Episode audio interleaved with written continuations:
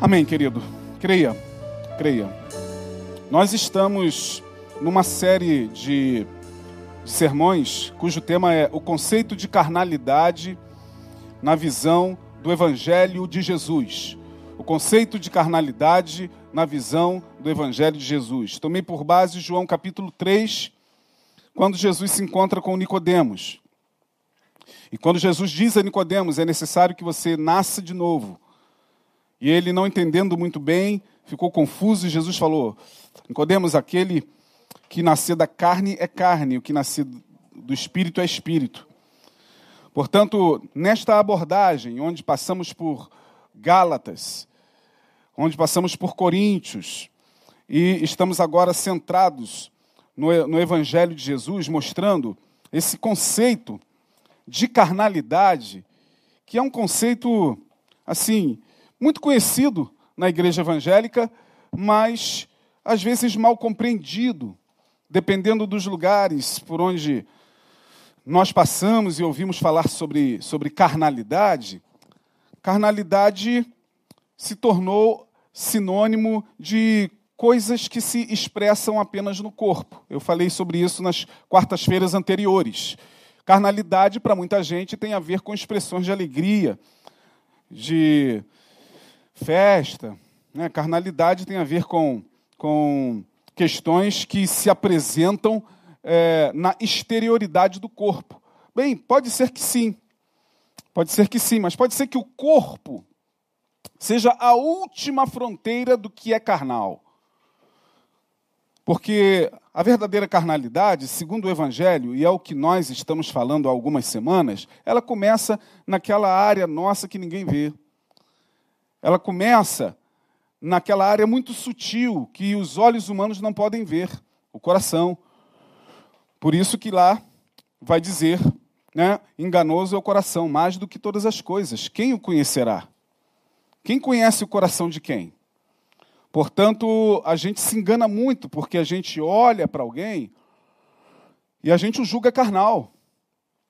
E às vezes é um homem de Deus que está ali, é um jovem de Deus, mas porque ele está com trança, ele está com tatuagem, rastafari, porque ele está com uma outra linguagem, porque ele está com uma outra forma de se apresentar socialmente, que não é a nossa, que não é aquele é, estereótipo é, com o qual nós estamos acostumados, isso choca.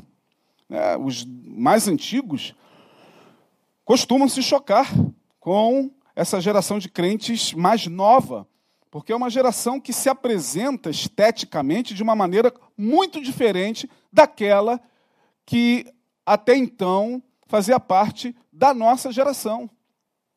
E a gente olha e diz: ah, ele é carnal, ah, ele é carnal, ah, aquilo ali é carnal, até a gente perceber que a pessoa, ao abrir a boca, é um profeta de Deus, um homem de Deus, mas porque não se veste como a gente, porque está com o corpo coberto de tatuagens ou, ou, ou com alguma outra expressão, a gente chama de carnal. Como também tem o contrário. Nem todo mundo que se apresenta assim hoje, né, com o corpo coberto de tatuagem, é, com prancha de surf embaixo do braço na hora de pregar, com linguagem maneira e moderna. É, nem todo mundo é, é, se libertou da religiosidade mesmo assim. É, não são poucos os que se apresentam assim, e aí você fala, poxa, que legal, que bacana, que moderno. Ah, que legal, então essa pessoa é liberta e tal, e você vai, vai, vai se aprofundando e vai percebendo que o discurso, e nas coisas mais básicas e essenciais, a pessoa ainda está extremamente presa a conceitos religiosos.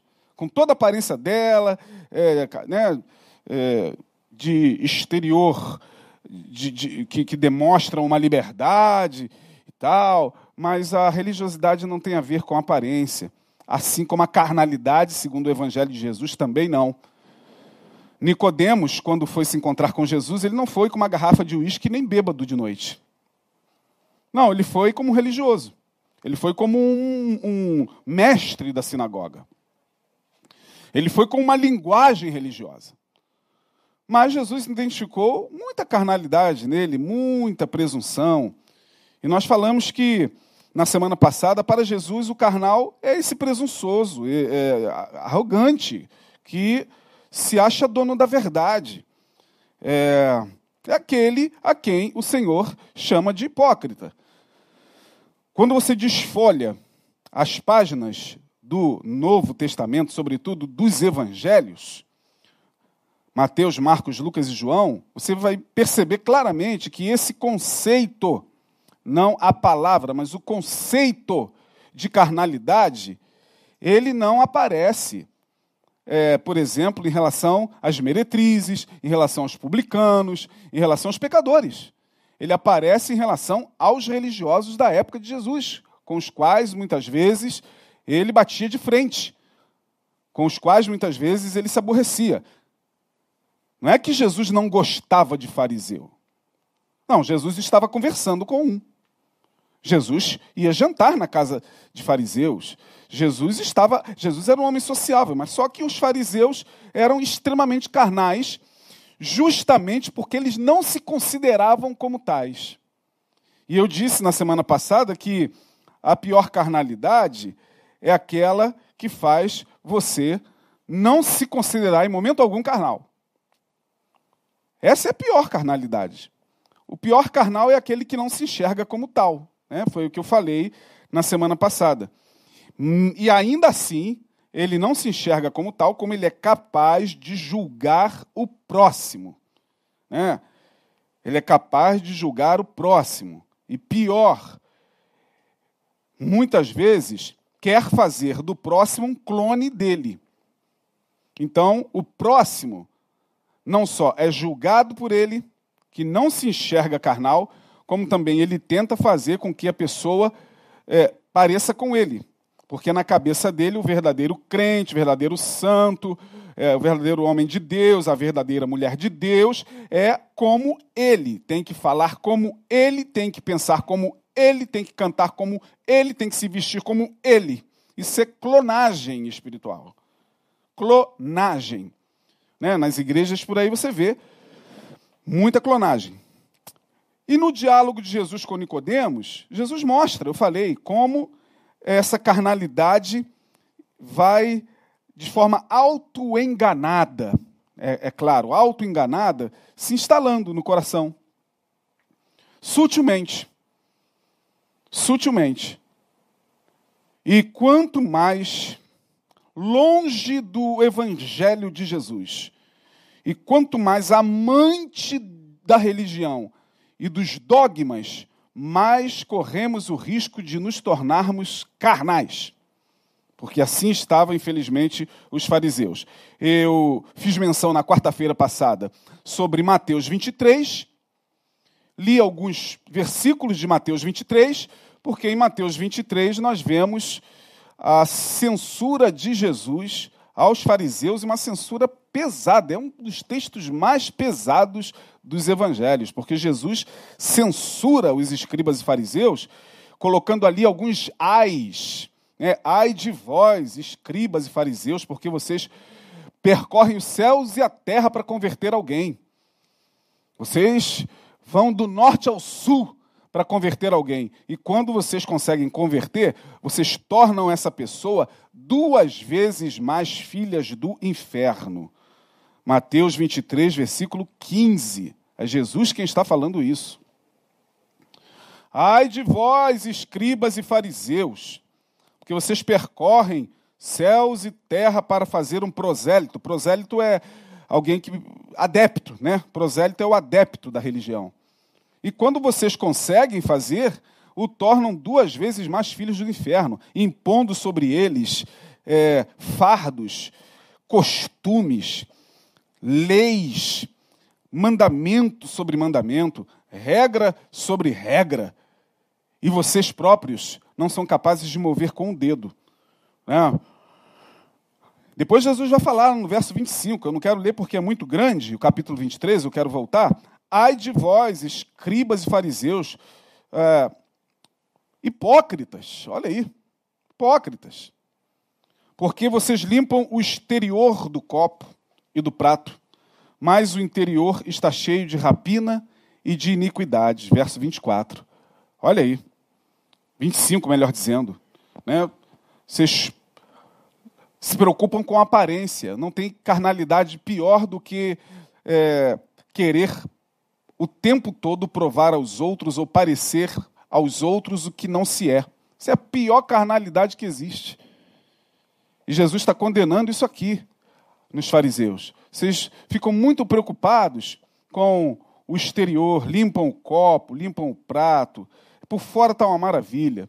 Por dentro, vocês estão cheios de rapina e de iniquidade. Então, a verdadeira carnalidade, na visão do Evangelho de Jesus, é aquela que brota do coração. É a que brota do coração. Por isso, o profeta Ageu, se eu não me engano, é o profeta Ageu que vai falar: aplicai o vosso coração aos vossos caminhos. Aplicai o vosso coração aos vossos caminhos. E mais ainda, verso 27, Jesus vai falar: olha, é... não, vai falar no 26, né? Olha isso, fariseu cego, limpa primeiro o interior do copo e do prato para que também o exterior fique limpo. Fariseu cego, limpe primeiro o interior do copo e do prato, para que também o exterior fique limpo. Ele está dizendo que ele falou para Nicodemos: nasça do espírito, Nicodemos. O verdadeiro nascimento espiritual está em níveis mais profundos da alma, da consciência. Não é trocar de religião, meu filho. Não é botar uma outra roupa e falar uma outra é, língua no sentido de, de uma língua para consumo interno. É, não é falar língua apenas do, do, do grupo, para se identificar com o grupo. Não é língua de consumo interno.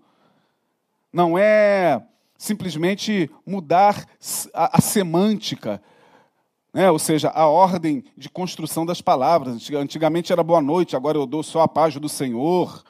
É... Antigamente a gente chamava as pessoas naturalmente do sexo masculino de homem, aí a gente agora tem que chamar de varão, porque isso é um, são termos de consumo interno. Varoa, é mulher, homem. Qual o problema? Não é varão, varoa ô varão, ô varoa, tá, opa, ali tem um servo de Deus. Não, isso aí é semântica, isso é só termos que não, não apontam muito para o que Jesus está falando aqui para os fariseus. Olha, mudem o interior. Mudem o interior. Deixa o evangelho penetrar nas instâncias mais profundas de vocês. Deixa a verdade penetrar a alma de vocês e fazer essa mudança radical na consciência. É na consciência, não é participando ou sendo adepto de nenhuma religião. Não que a religião seja uma desgraça no mundo. Não, não é. Não é. A religião é uma porta de entrada. Muitas pessoas tiveram contato com a transcendência, com Deus e com algumas verdades, entrando pela porta da religião. É, também não vamos radicalizar dizendo que a religião, mas não. Não, a religião nada mais é do que uma expressão do coração humano que mostra uma tentativa de entrar em contato com o sagrado. Só que a religião, muitas vezes, ela deixa de ser um meio se torna um fim. As pessoas ficam presas ali na religião até morrer. Matam por ela humilham as pessoas por ela, se separam do seu próximo por ela, se tornam intolerantes por ela, e se tornam fanáticos, e o mundo está cheio de fanáticos religiosos, por causa da religião. Então, nesse sentido, a, o religiosismo, porque a palavra ismo hoje conota doença, sabia? A palavra ismo conota doença. Então, religiosismo, a doença adquirida pela religião, religiosismo. Jesus está combatendo aqui é o religiosismo dos fariseus. Eu quero que você entenda isso. Jesus não está mandando ninguém aqui tacar pedra na sinagoga e nem queimar sinagoga. Jesus não está aqui fazendo um motim com os discípulos e fazendo uma, um levante com as pessoas, com o povo, para que o povo vá lá no templo e queime o templo e destrua as sinagogas. Não, Jesus em momento algum fez isso.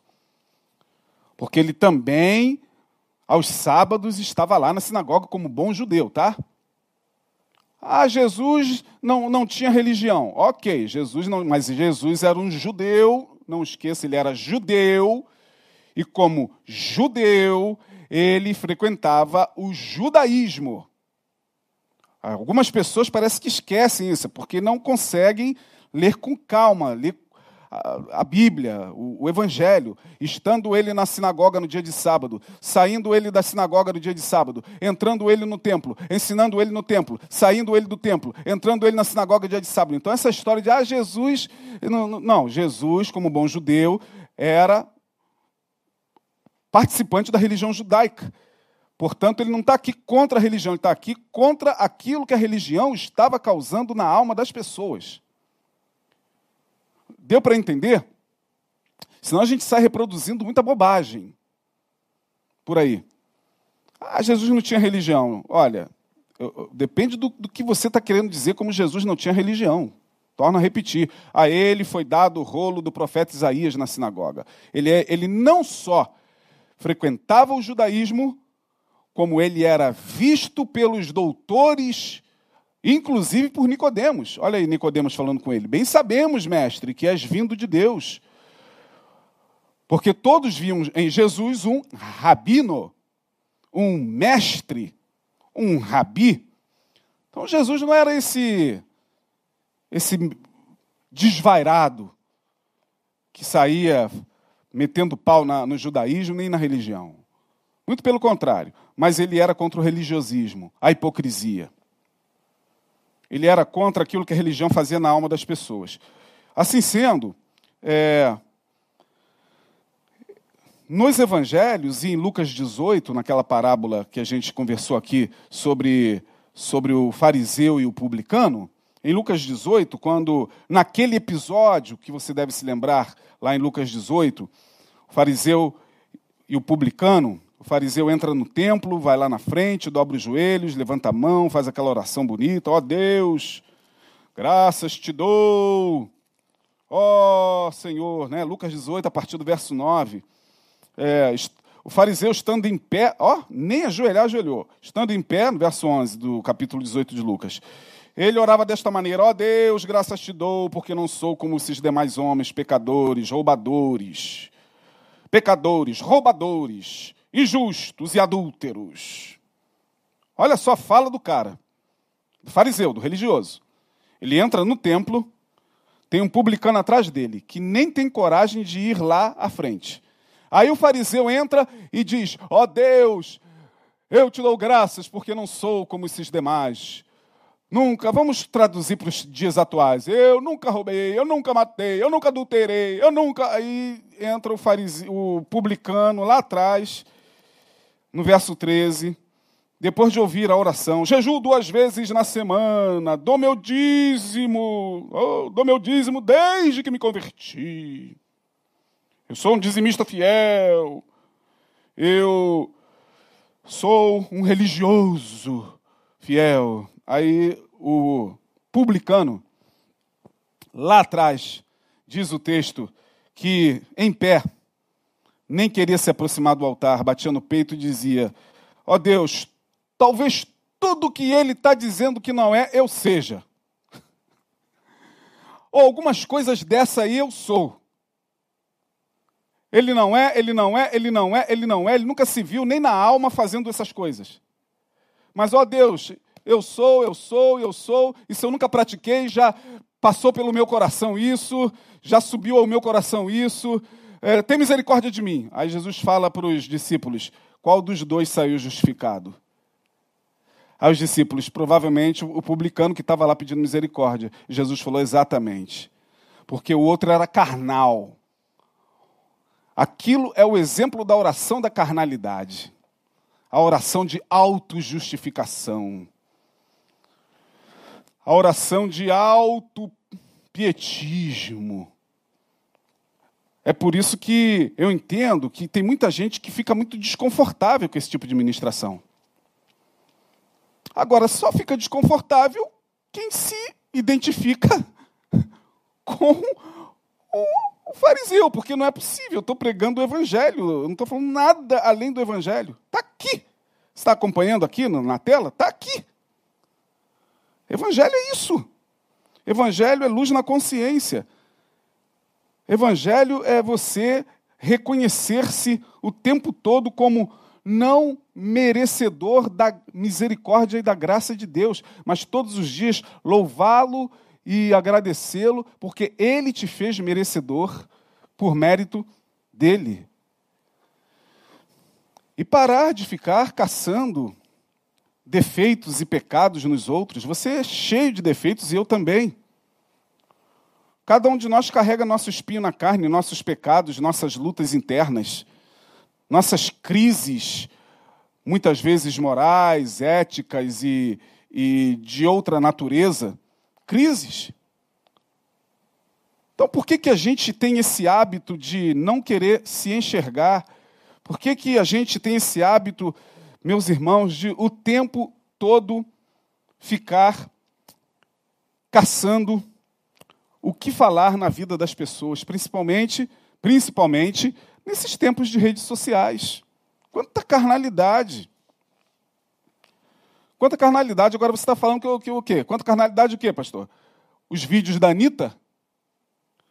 Da Ludmilla?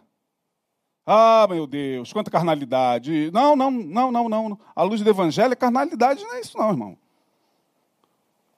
Você está escandalizado com os rebolados da Anitta, com os vídeos da, da Lady Gaga. É, não, não, não, não. A carnalidade é essa aqui que Jesus está falando. Ô, oh, para. Para e se enxerga. Para com isso.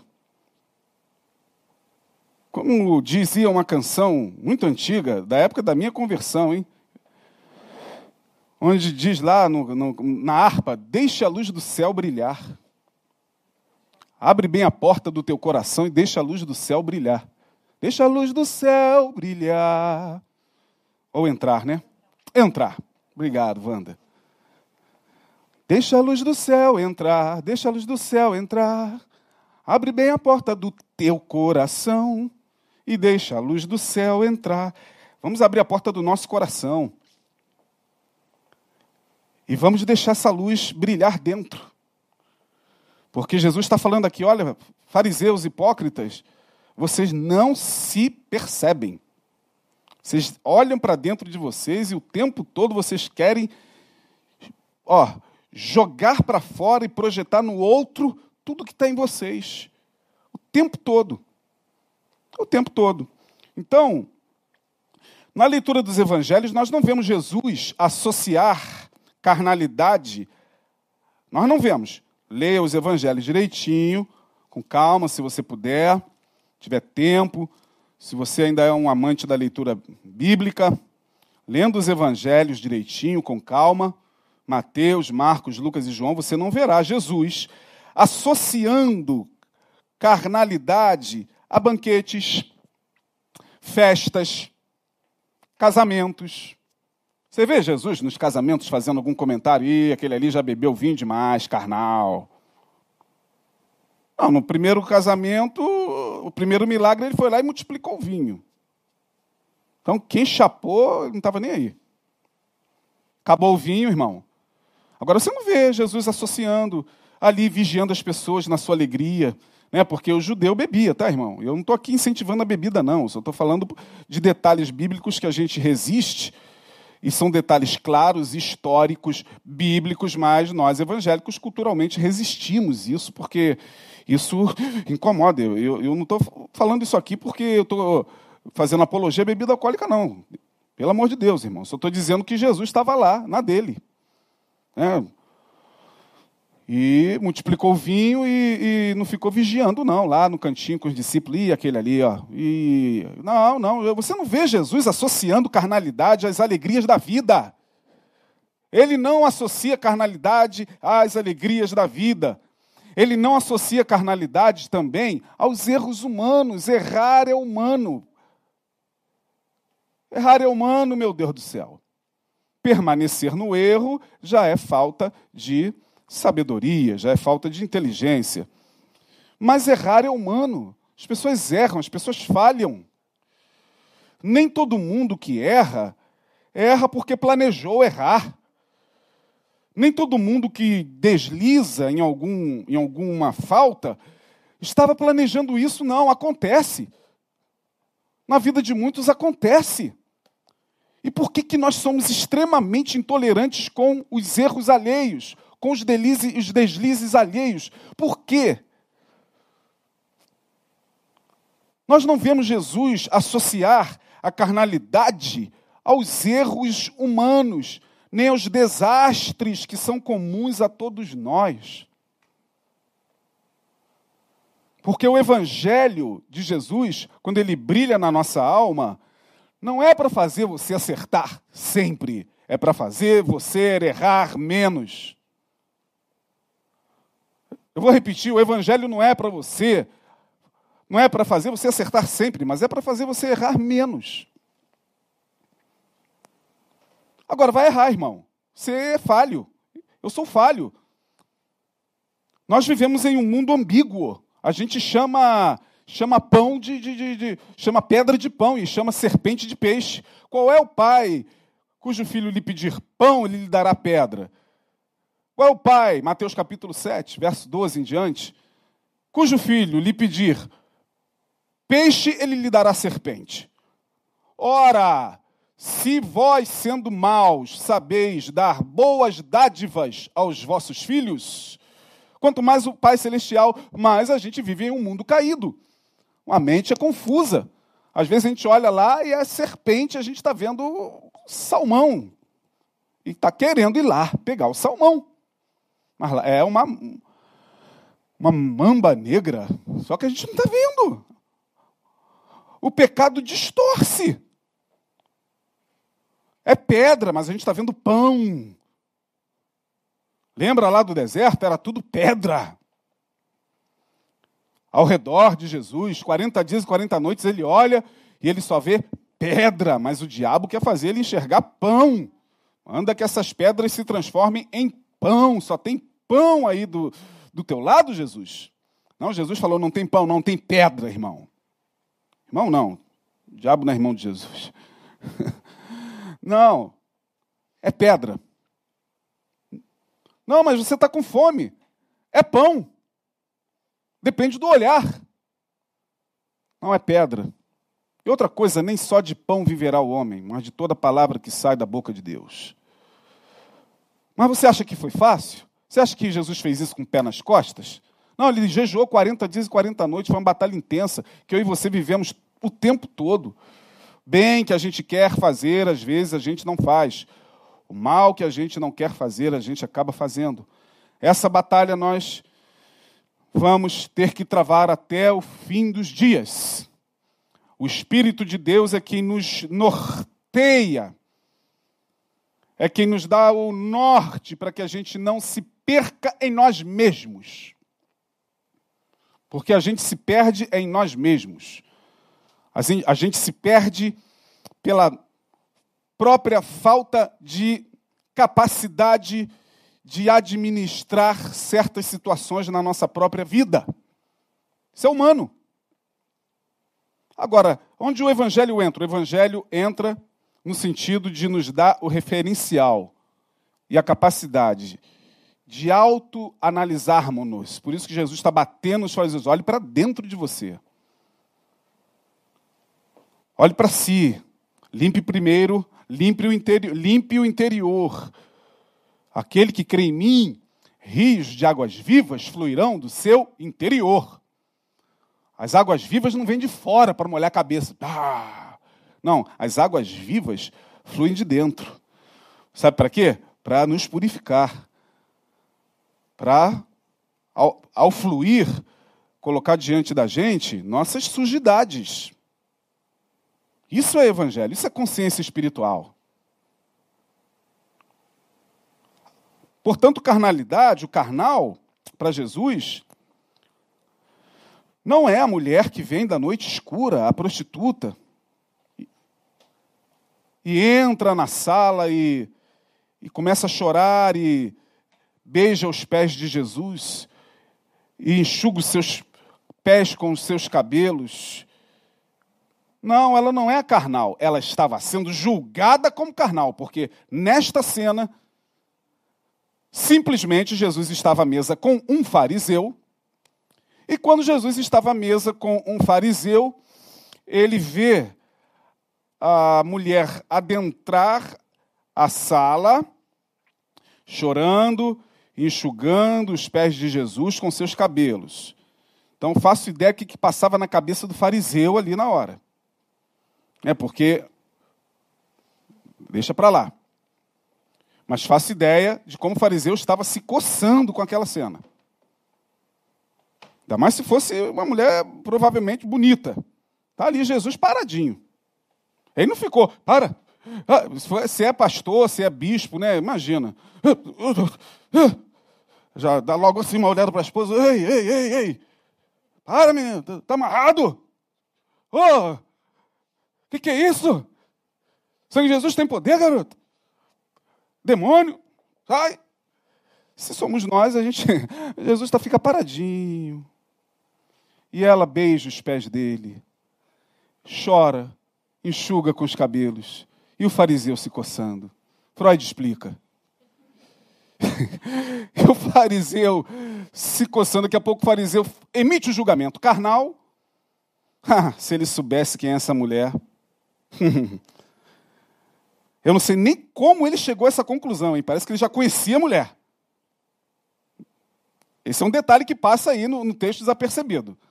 Porque eu não sei como é que ele chegou a essa conclusão. Se ele soubesse quem é essa mulher. Ah, é fariseu, você sabe quem é? Hum, se ele soubesse que ela é pecadora. Ah, fariseu, você sabe que ela é pecadora? Aí Jesus olha para ele e fala assim: Ô oh, meu amigo, entrei na tua casa, você não me deu ósculo santo, que é o costume dos judeus, beijo. Você não me deu água para lavar o rosto nem as mãos. Essa mulher está aqui, se derramando em lágrimas. Ela está aqui querendo querendo ser amada. Ela não sabe o que é o amor. Ela está diante da encarnação da graça e do amor. Ela só quer ser percebida como ser humano. Ela só quer ser respeitada como mulher. Porque vocês, judeus, nunca respeitaram a mulher e nunca a viram dentro de um contexto que agora a partir de agora, em Jesus, terá que ser visto. Isso é revolucionário que Jesus fez. Revolucionário, revolucionário. Quem era o carnal? A mulher que estava ali chorando, ah, daquela cena. Não, o carnal era o fariseu. Então, a maior carnalidade é não ser capaz de amar. Eu vou repetir. A maior carnalidade é não ser capaz de amar, ainda que correndo muitos riscos. A maior carnalidade é não ser capaz de amar, ainda que correndo muitos riscos, mas a total falta de amor. A maior carnalidade é não ser capaz de amar, ainda que correndo riscos. Quem ama corre riscos, irmão. Amar é correr risco. Jesus correu todos os riscos que ele pôde correr para amar o mundo de tal maneira. Ninguém correu maior risco do que ele, né? Mas amou. Mas a total falta de amor é uma das piores carnalidades. E eu fico assim pensando como deve ser a vida de uma pessoa que passa a vida inteira, inteira, dentro de uma religião, escravizada pela religião, pelos dogmas religiosos, adoecendo a alma, adoecendo a mente, adoecendo o espírito. Mas ali, daqui não saio, daqui ninguém me, ninguém me faz largar essa minha religião. Que coisa! Carnal para Jesus é aquele portanto, que confia nas suas próprias justiças, nas suas próprias produções legais, morais, éticas e religiosas. Isaías capítulo 64, verso 6, vamos ver o que, que diz lá o meu xará. Isaías 64, versículo 6. O profeta Isaías vai dizer o seguinte: preste atenção, você que está aí nos acompanhando. Mas todos nós somos como imundo, mas todos nós somos como o imundo, e todas as nossas justiças como trapo da imundícia. E todos nós caímos como a folha, e as nossas culpas, como um vento, nos arrebatam. Portanto, o profeta Isaías está dizendo o seguinte: o melhor que há no homem mais bondoso do mundo ainda é muito podre, ainda cheira muito mal diante da justiça de Deus e da, e, e da santidade de Deus. O melhor de mim, o melhor da minha moral, o melhor da minha ética, o melhor da minha bondade, o melhor que eu posso expressar de mim diante dele, ainda está, tem alguma coisa que cheira mal. Porque quem sou eu para lançar em rosto as minhas autojustiças diante dele. Ah, o Senhor vai ter que me receber no seu reino, porque eu fui... como aquele fariseu lá, eu sempre dei o dízimo, eu nunca adulterei, eu nunca roubei, eu nunca. É por isso que o evangelho enlouquece mesmo, enlouquece. Enlouquece pessoas tão, tão, tão empedradas, tão, tão enrijecidas. Eu conheço pessoas, e não são poucas, enrijecidas para com com a vida e para com o próximo, onde elas elas entram em crise com Deus como se Deus estivesse na disputa com elas. Não, não aceito. Eu não aceito que Deus possa salvar esse vagabundo, essa O cara quer mandar na salvação. Ele pode até falar, olha, eu não aceito que essa pessoa por ter feito isso, por ter feito essa barbaridade, por ter feito essa maldade, fique impune. Tem que pagar. Agora não, as pessoas querem mandar na salvação. Ora, Jesus é o autor e consumador da nossa fé e da salvação, mas tem gente que fala assim: eu não aceito que essa pessoa seja salva. O problema é teu, meu. Entendeu? Eu não aceito que esse bandido, que esse miserável, que essa escória seja vá para o céu. E o problema é nosso. Se a gente não aceita, vai ficar não aceitando. Porque quem salva é Jesus. Difícil de entender isso, irmão? Pode estribuchar, a gente se estribucha, a gente não aceita, a gente vai buscar na filosofia, vai buscar na teologia, vai buscar em tudo que é lugar razões para ficar lançando em rosto, lançando em rosto de Deus, como se Deus estivesse aqui, é, debatendo conosco. Ai, que santa tolice. Carnal para Jesus era aquele irmão incapaz de se alegrar com o retorno do, do pródigo. Aquele irmão que ficou e depois ficou cobrando do pai. É, eu sempre fiquei ao seu lado. Esse meu irmão aí foi lá, pulou carnaval, foi para a escola de samba, estou balde, chapou, pegou todas, pintou e bordou. Eu nunca fiz isso. E agora ele volta, o senhor põe um anel no dedo dele e dá o melhor boi. Isso é carnalidade. É não ser capaz de se alegrar com o retorno do mais vil pecador. Isso é carnalidade, portanto, isso, o carnal para Jesus é esse. Né? Não, não foi capaz nem de entrar no ambiente da festa. Portanto, carnal, o carnal é o invejoso. Carnal para Jesus era simplesmente não temer fazer da igreja um lugar de comércio. Isso era carnalidade de tal maneira que ele entra ali no ambiente religioso com o azorrague e solta os animais, os animais saem derrubando as mesas e ele grita, furioso. Ai, que Jesus, Jesus era um homem carnal, ele está com raivinha. Não. Carnalidade para Jesus não tem a ver com, com ira, com cansaço, com estresse. Às vezes a gente está chateado, às vezes a gente manifesta ira em alguns momentos diante de algumas circunstâncias.